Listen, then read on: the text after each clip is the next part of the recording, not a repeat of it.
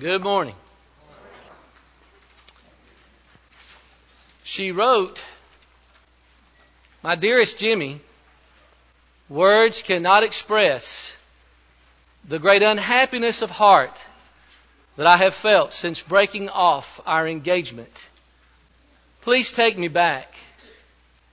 No one can take your place in my heart. Please forgive me. I love you. I love you. I love you. Yours forever, Marie. P.S. Congratulations on winning the state lottery. Sometimes it seems like love may have ulterior motives, doesn't it? Do we ever treat our love for God that way? Do we ever feel like in our relationship with God that things are great so long as things are going our way? But we'll reach out to Him, we'll connect with Him if they are, or if we need them to be going our way. What kind of love does God want us to have for Him?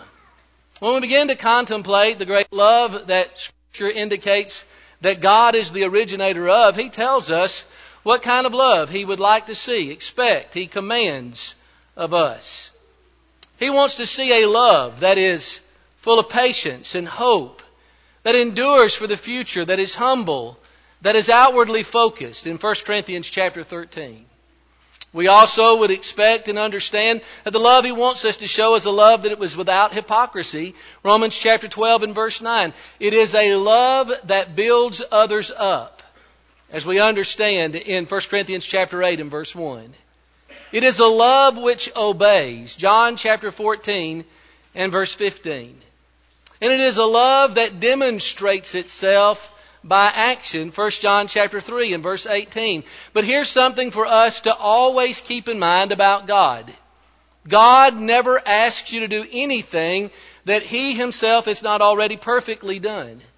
In 1 John 3:16 we see that we understand we know love because Jesus Christ died for our sins. You know, we sing that song, and I believe if we were to poll the congregation anonymously, many of us would say that the song that we just sung is our favorite hymn to sing in worship. It's beautiful. It, it strikes a chord of tenderness in our heart. It really excites us, and it really ca- causes us to be filled with resolve that we want to be closer to God. I find it interesting the background behind this particular quotation. As Cooper read to us so well a moment ago, did you see how the text began in Matthew chapter 22 and verse 34? There were a series of tests that Jesus endured. One group after another is trying to catch Jesus in his words, try to entrap him so that they would have reason to do what they ultimately would do according to the plan of God, and that is to hang him on a cross. The last group, the last question that was ever put to Jesus, that's recorded for us at least by Matthew, is when a law expert came up to Jesus and he said, I want you to tell us what is the greatest commandment in the law. 613 commandments in the law of Moses.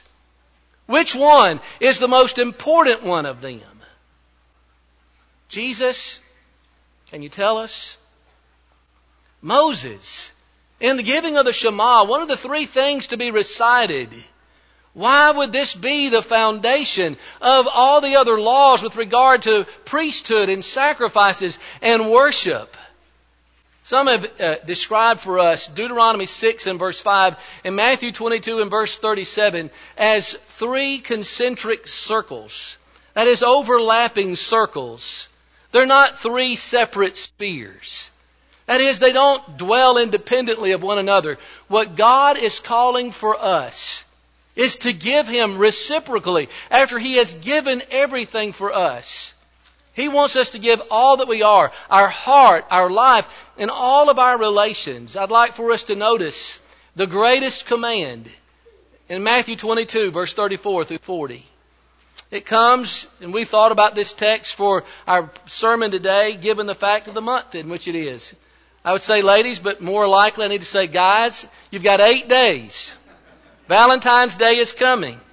And you want to get on the bandwagon, don't you? Did you know Americans spend well over $20 billion every year in Valentine gifts, of a variety of assortments. That includes $5 billion in jewelry, almost $2 billion in candy.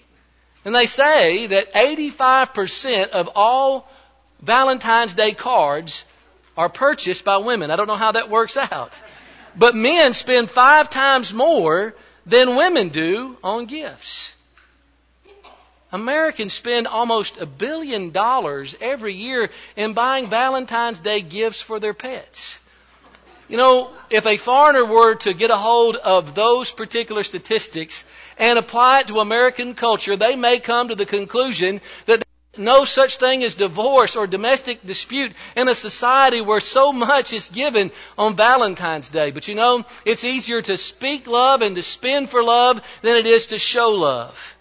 Jesus would show us in Matthew 22, verse 34 through verse 37, how it is that God wants us to love Him. Notice with me very briefly that as we uh, examine what is said in this first part of the lesson, that we are to love the Lord our God with passion.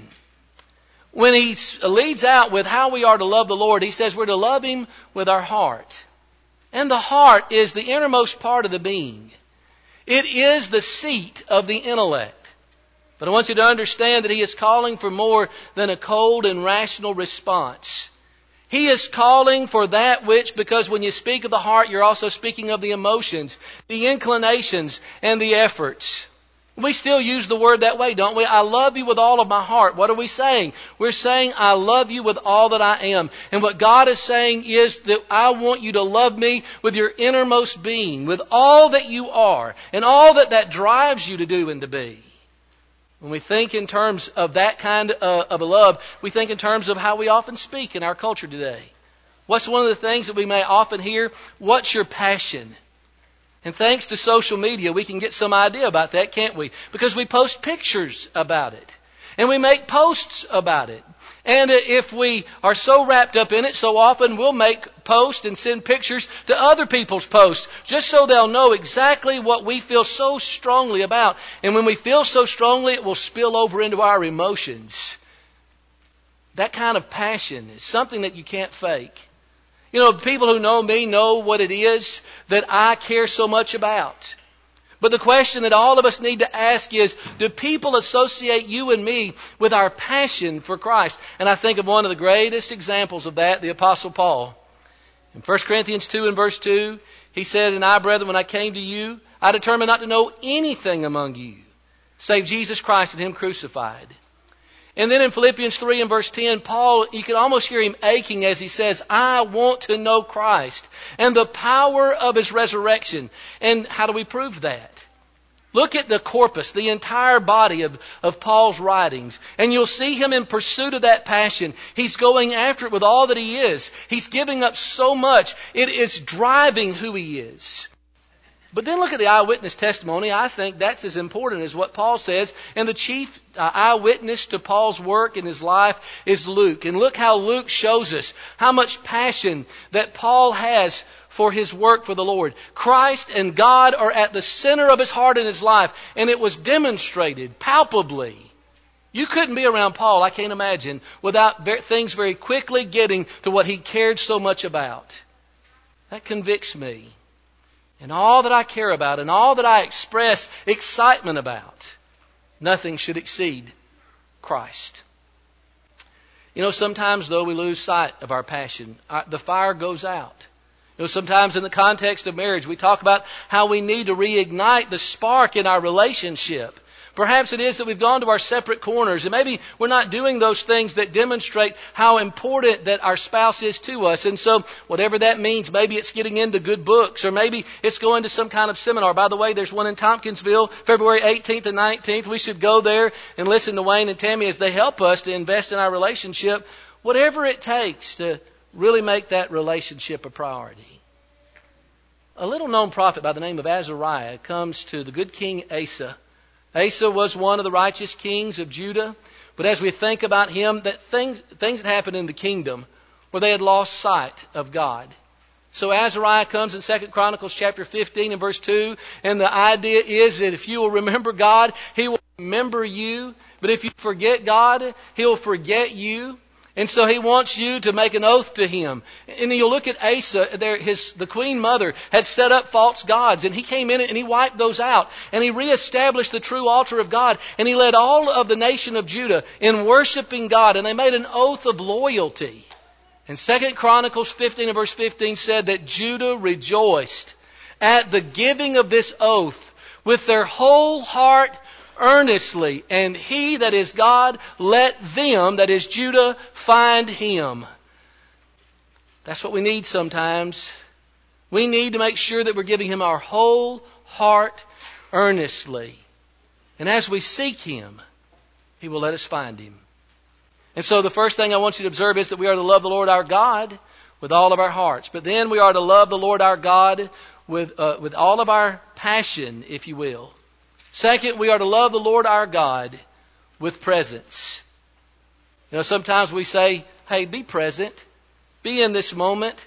So often it's hard for us not to be distracted, right? There's so many things going on in our life, and especially in relationships, we can find ourselves being detached in somewhere else. It seems to me that what Jesus is calling for in Matthew 22 in answer to how you're to love the Lord your God is by being present. And he says, love the Lord your God with your soul. Literally, the idea there, and the first time that it's used of humanity is Genesis 2 in verse 7, and it means the breath of life. It is the whole self-conscious. And so it, it is more than the internal of the heart. It shows itself externally. But it seems to me also that Jesus is using soul as he uses it in Matthew 16 and verse 26, where he says, What shall it profit a man if he gain the whole world and lose his own soul? What will a man give in exchange for his soul? I am to love the Lord my God with the most precious thing that I have, and that's my never dying soul.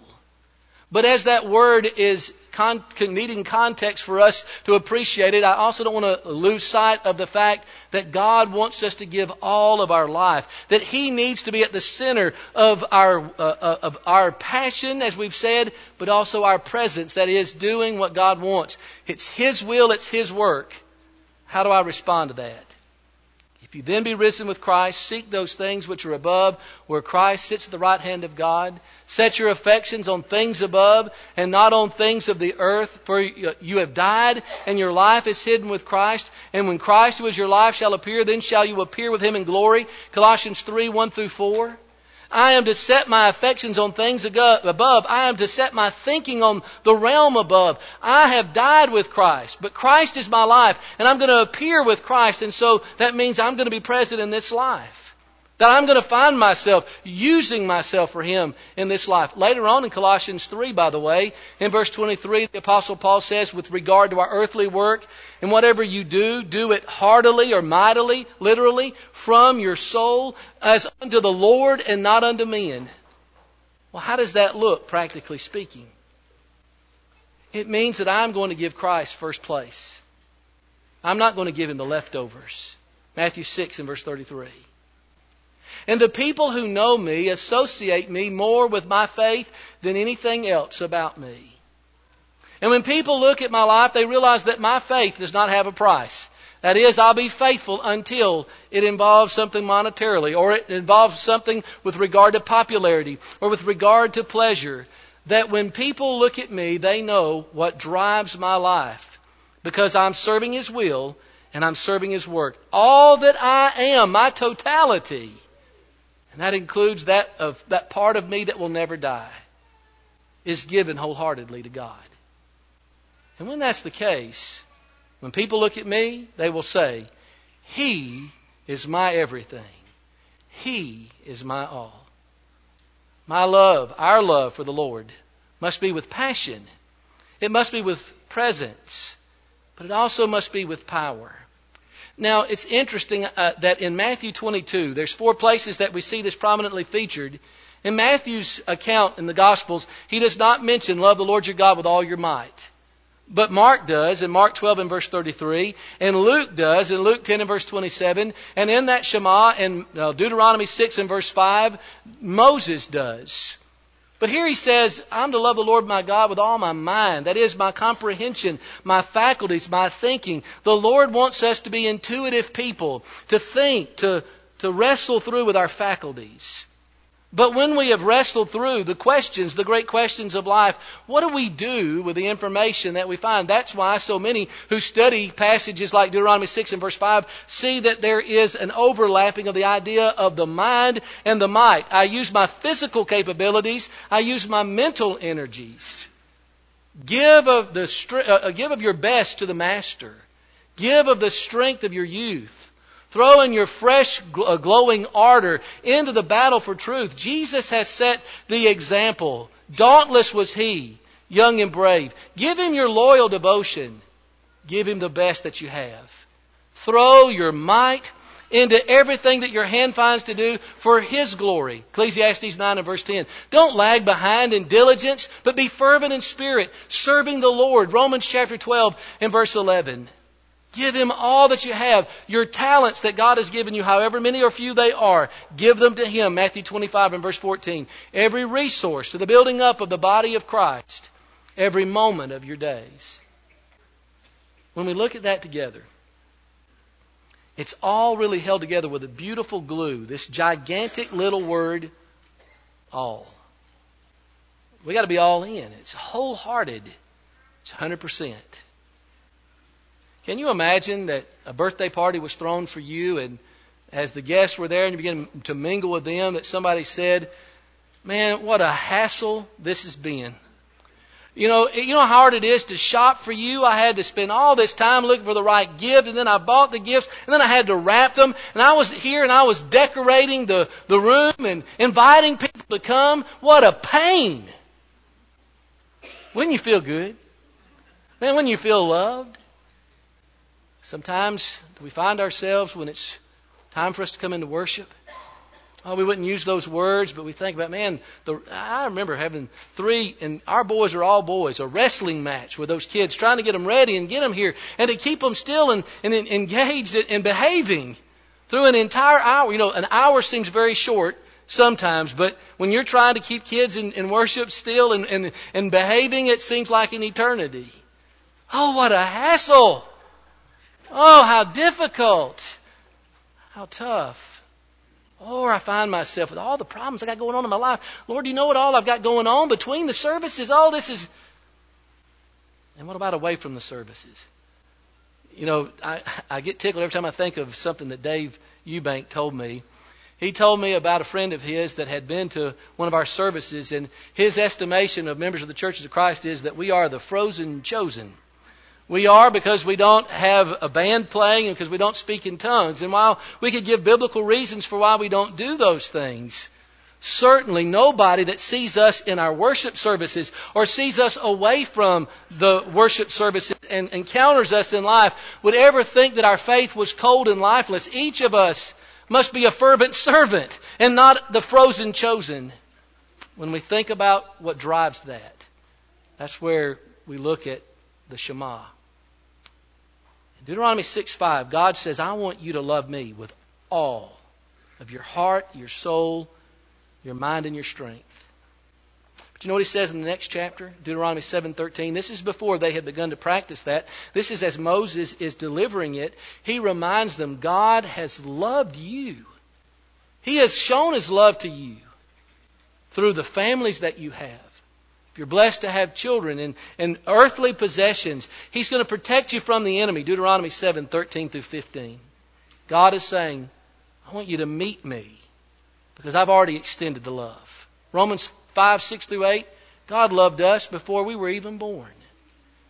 And in 1 John chapter 4, verse 19, we love Him because He first loved us. Love originates with God.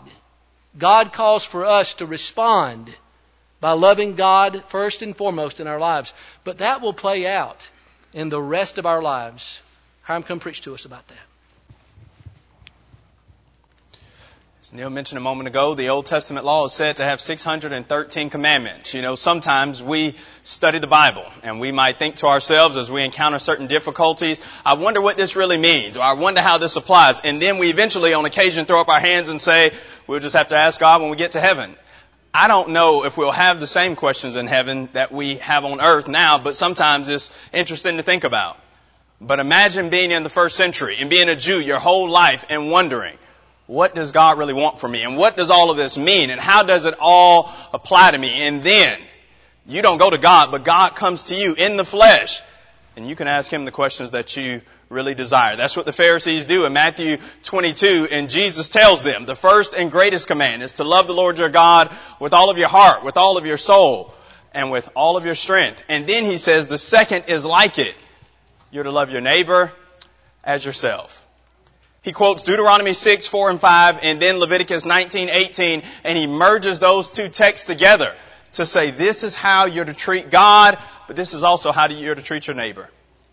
I never forget being in preaching school and one of my teachers, Mike Elledge, said, you know, when you look at the great command and the second great command, it's typical that the world is all over the second command, loving their neighbor with no regard for the first. And many times Christians are all over the first commandment with no regard to the second. Now, whether or not you believe that's true, it still stands that there's a false dichotomy. We don't have to choose between loving God to the neglect of our neighbors or loving our neighbors to the neglect of God. The Bible says we can and must do both. Now you knew these verses before Neal and I stood up and quoted them. It's not our job to really give you the information as much as we're to say, are we doing this? Is the second command as great a priority for you as it is for God? Three things from Matthew 22, 39 and 40 that can help us to make the second great command a priority. I meant to do this as soon as I got up here, but I'm going to interrupt and do it now. Neal embarrassed David last week. It was David's birthday. And just in case you forgot, today is Neal's birthday. And so let's not get out of the assembly today before we say happy birthday to Neal. We appreciate what he does. We appreciate his work and his friendship. How do we make the second great command a priority? Number one, we realize how it's connected with the first. Jesus says there's a second commandment like it. Now they only ask Jesus for one command. What's the greatest commandment in the law? But Jesus adds in this second one because it is so tied and linked to the first in God's mind that the two just can't be separated. He uses a word which Greek lexicons say means like it. This word for like it means it's of the same nature. It's similar. You see, Jesus doesn't put the second commandment under the first one. He lays it alongside it. He says these two things go together. This is the command that we've had from him that we're to believe on the name of Jesus Christ and to love one another. 1 John 3:23. We love because he first loved us. If any man says he loves God and hates his brother, he's a liar. How can a man hate his brother whom he has seen and not love and love his God whom he has not seen? John says, he that loves God must love his brother also. 1 John 4, 19 through 21. The two commands are linked together and Jesus says they can't be separated. He quotes from Leviticus 19, 18 to say to the Jews on this occasion, the same Old Testament law that says love your neighbor, love your God, they say the very same things. If you're to love God based on what you read in the Old Testament law, you're also to love your neighbor. You know, sometimes we approach the Old Testament and we may think or say to ourselves, you know, the Old Testament law was given to separate Israel, to pull them away from everybody. But based on what Jesus says in this text, the Old Testament law was given to make Israel distinct and separate as a people. And if they were to put into practice the things that God gave them, they'd be the best neighbors around. Isaiah 49 and verse 6 says there to be a light to the nations. That's what Jesus is referencing in Matthew 5, 16 when he says, let your light so shine. What Israel failed to do, it's the church's turn to show the world what it's really like to follow God. We will make the second great command a priority when we see that it's inseparably linked to the first. You know, there are some things that just go together. If somebody said peanut butter and, you'd say what? Peanut butter and jelly. Bacon and eggs. Some of you said bacon and bacon, but that's wrong. Bacon and eggs. Red beans and rice. You just, those things go together. Grace and mercy. You can't say one without saying the second one or without seeing them connected. But there has to be a compartment in your mind and mine for this. Loving God, loving other people. Jesus says you can't separate them. They just go together. The second one is like it. It's not part two. It's not in addition to the Christian duty. This loving our neighbor as ourselves is the Christian duty. Jesus says this is what it's all about. Loving people just like you love God. What if God's watching our lives, observing them in such a way that on the day of judgment we'll be graded and our lives will be judged and God's going to give us a report card? Many Christians may very well be surprised on the day of judgment to find out that they have an F in the love of God column, that they flunked the love of God. And Jesus will say to us, you haven't done this. And we'd say, well, how could that be the case? I've read the Bible. I've said my prayers. I've attended worship. And then in the next column, there may be an F for loving our neighbor as ourselves because Jesus says, what grade you have in one is the same grade you have in the other. These two things are linked together and you can't separate them we will prioritize the second command when we realize how much it means to God and how much it should mean to us and that the two things go hand in hand. Jesus says, I want you to love your neighbor because it's just like the first.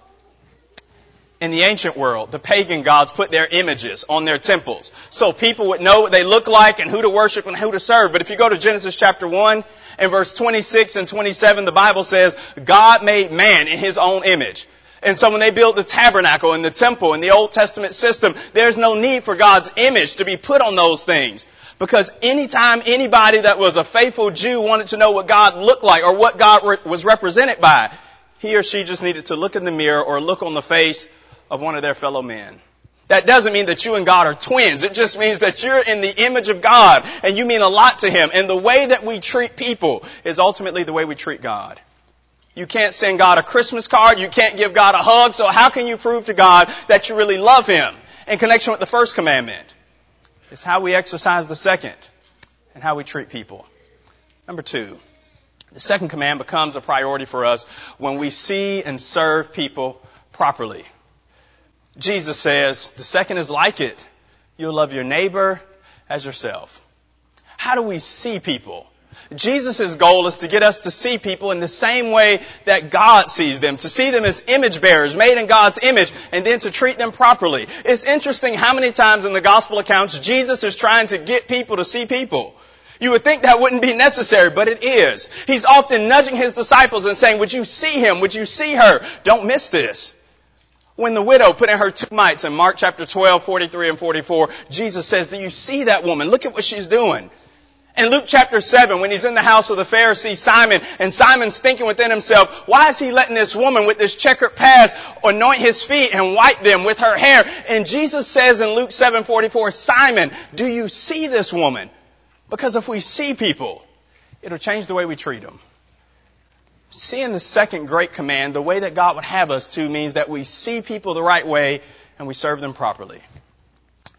In a parallel account to this one in Matthew in Luke chapter 10, a lawyer comes up to Jesus and he says, Teacher, what's the greatest command in the law? Jesus says, What's in the law and how do you read it?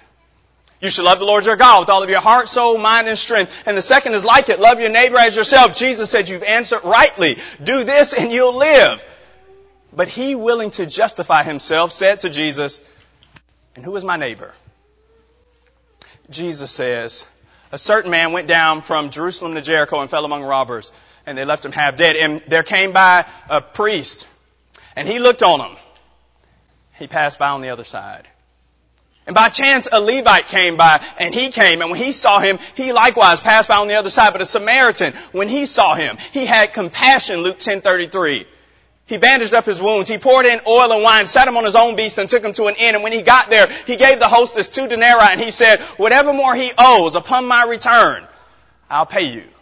And Jesus says to the lawyer, which one of them was a neighbor to him? The point of the parable of the Good Samaritan is not a step-by-step manual to teach us how to treat every stranger we come into contact with. Jesus was saying, if you ever want to know what love looks like in action, look no further than this parable. Which one of them was a neighbor to him? Imagine being the robbed and the beaten individual on the road. He had to assume it was his lucky day because he just so happened to be in peril and the two most religious people in his world are coming down his street. If anybody knows Deuteronomy 6, 4, and 5 and Leviticus 19, 18, it's the priest. It's his lucky day, but then it's not. And so what? The priest missed his opportunity, but here comes a Levite, a priest in training. Surely he'll be the man that'll help me. But then he doesn't. And it's the Samaritan, these two people who are from different walks of life and the Samaritan does the work of a neighbor. The question for us is this, would people be happy to see us coming? Jesus says, be a neighbor. It's Fred Rogers. You probably know him. He is a man of many talents. He was the producer, the showrunner, and the host of the famous show, Mr. Rogers' Neighborhood. It was designed for children, preschool, ages two through five.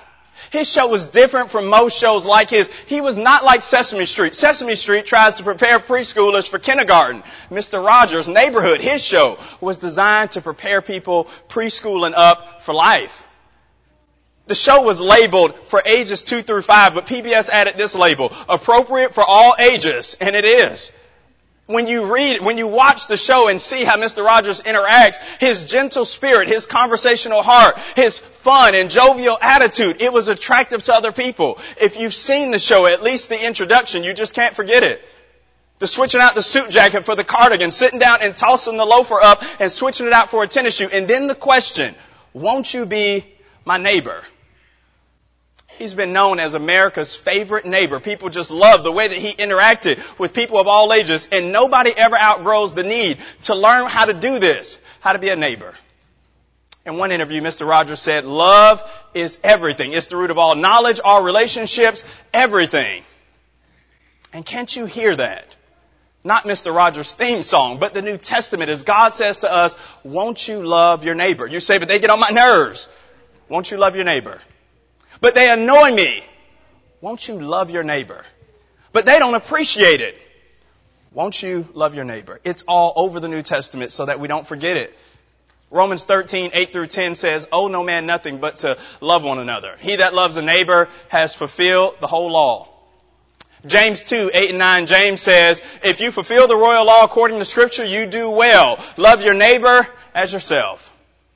Galatians 5, 13 and 14, Paul says, Brothers, you've been called to freedom, but don't use your freedom as an opportunity to serve the flesh, but by love serve one another. For all the law is fulfilled in this one word, love your neighbor as yourself. 1 Peter 2, 17 says, Love the brotherhood, honor all men, fear God, honor the king. Jesus says, love your enemies, Matthew 5, 43 through 48 the louder they curse us, the more we're to bless them. Romans 12 and verse 14. Someone has said, when you survey all that the Bible says on loving neighbors, friends, enemies, and family members, who is there left to hate? Jesus says, I want you to love them. We will love and prioritize the second command when we see and when we serve people properly. Jesus says, love your neighbor like you love yourself. You know, the Bible assumes that you love yourself. Matthew 7 and verse 12, Jesus says, All things that you wish that people would do to you, do to them, for this is the law and the prophets. Ephesians 5:29 Paul says no man ever hates his own flesh but he nourishes it and he cherishes it just like Jesus does the church. Evidently there's a fundamental flaw with somebody who can't love other people. It may very well be that he or she doesn't have a healthy relationship with themselves. Susan Jeffers says we should take the sticky note off of our foreheads which say, please, I want you to like me and put them back on the mirror where they belong. Because in the end, if we really love ourselves and see ourselves as we truly are, then and only then can we go out and love other people properly. Jesus says, love your neighbor as you love yourself. Seeing and serving people properly means that we walk through a few steps and say a few things to ourselves. We say, I see them. I care about people. You remember what Cain said? Am I my brother's keeper? Genesis 4 and verse 9, God says, yes you are. I see people. Not only that, I serve people.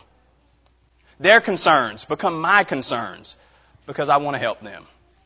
I'm interested in them. Galatians 6 and verse 10, Paul says, as you therefore have opportunity, do good to all men, especially those of the household of faith. I see them. I serve them. I switch seats with them. What if that were me? What would I want? You remember what Job told his friends, Job 16 and verse 4? If I were in your shoes, I could say the very same things. I see people, I care, I serve them. How can I help you? I switch seats with them. And then I search my own heart. And I say to myself, do people know that I believe this verse? Not by what I say, but by what I do. 1 John 3:18, John says, "My little children, let us not love in word or in talk, but in deed and in truth." Do the people closest to me know I believe this verse? You don't have to get on a plane and go across the country or go next door or around your neighborhood. It may very well be the case that your neighbor that needs the most love from you is the person right across the couch or in the next room. Jesus says, they're your neighbor too. And the second command becomes our greatest priority when we see and serve people properly. Now here's the last one when we see the big picture. Jesus says, on these two commands, the love God with all of your heart, soul, mind, and strength, and love your neighbor as yourself, on these two commands hangs all the law and all the prophets. You just think about the Old Testament and you say, I want to read the Bible in the new year, and you get to the book of Leviticus, and you sometimes want to do a U-turn, don't you? You say all of these rules, all these regulations, and Jesus says, listen, in the end, it all boils down to these two commands. He has shown you, O oh man, what is good and what the Lord requires of you, but to do justly, love mercy, and walk humbly with your God. Micah 6 and verse 8. This doesn't mean that God's unconcerned with the details, but it does mean this. As we think about these two commands in relation to everything else we study in the Bible, we should be sure to get this right unless we forget the meal and walk away with a bag full of condiments. We know everything else but these two things. If that's true about us, we've missed it. It doesn't mean that God's not concerned with authorized worship or how we're to be saved or scripturally organized as a congregation. But it does mean this. If we get all of that right and get this wrong, we're wrong. God says, I want you to make sure you realize that on these two things hang all the law and all the prophets. We might think to ourselves, the Old Testament is full of rules and legalism. Listen, that might have been what it became, but that was never God's intention. To read the Old Testament properly and faithfully is to fall in love with God and then to turn and love other people just like you love yourself. That was always God's intention. That's how to properly read the Old Testament, and that's what Jesus is trying to bring us to. The New Testament doesn't just say love your neighbor as yourself, it says more. It says when you do that, you fulfill the law of Moses. All that they never could do, we can when we do these things. You know, sometimes books have those little jackets on them, and they'll have a little summary on the back to say, hey, this is what this book is all about in short summary. Or right on the inside pocket, it'll have a short summary of these are the things that you can expect when you read this book. The Bible doesn't have one of those jackets. Every word of God is pure. Proverbs 30 and verse 5. Man shall not live by bread alone, but every word that proceeds out of the mouth of God. Matthew 4 and verse 4. All scripture is given by inspiration of God. Every part of the Bible matters. But if the Bible did have one of those jackets, if it did have one of those brief summaries that would break down for people who have never read it before what it's really all about, what do you think it would say? Would you agree with me that it would at least say this? Here is the historical account of God's creation of the world and of humanity.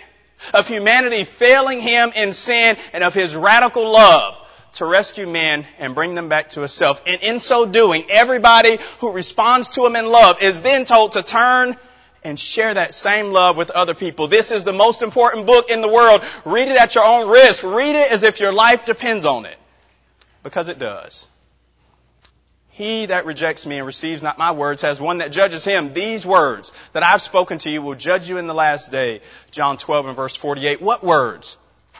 Loving God with all of your heart, soul, mind, and strength, and loving your neighbor just like you love yourself.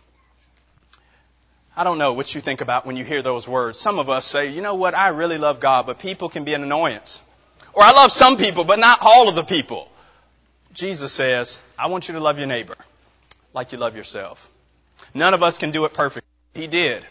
He came and he loved God with his heart, soul, mind, and strength. How do you know it? Because of how he treated other people. He had compassion on them. He wept with them. He fed them. He took care of them. And people just concluded that he was close to God.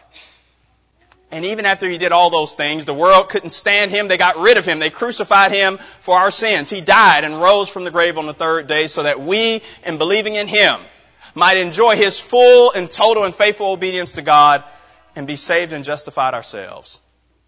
Jesus could have said anything in response to the question, but he said these words. This is what the Bible is pointing us to. Every time you pick up the Bible, it's trying to teach us one of these two things or both simultaneously. Love God and then go and love people that wear His image.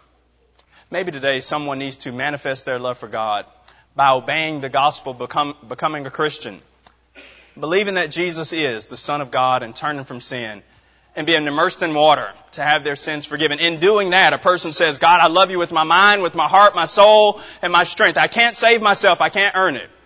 But I receive your grace by faith, and I want you to save me. Maybe you've already done that, and you realize that the first command means a lot to you, but the second hasn't meant as much as it should. Jesus says both columns on your eternal report card will read the same thing as it relates to this because these commands are just like one another. If we really love God, we love people made in His image. If we can pray with you or pray for you, if we can help you in any way as you seek to love God and seek to love others made in His image, come now as together we stand and as we sing.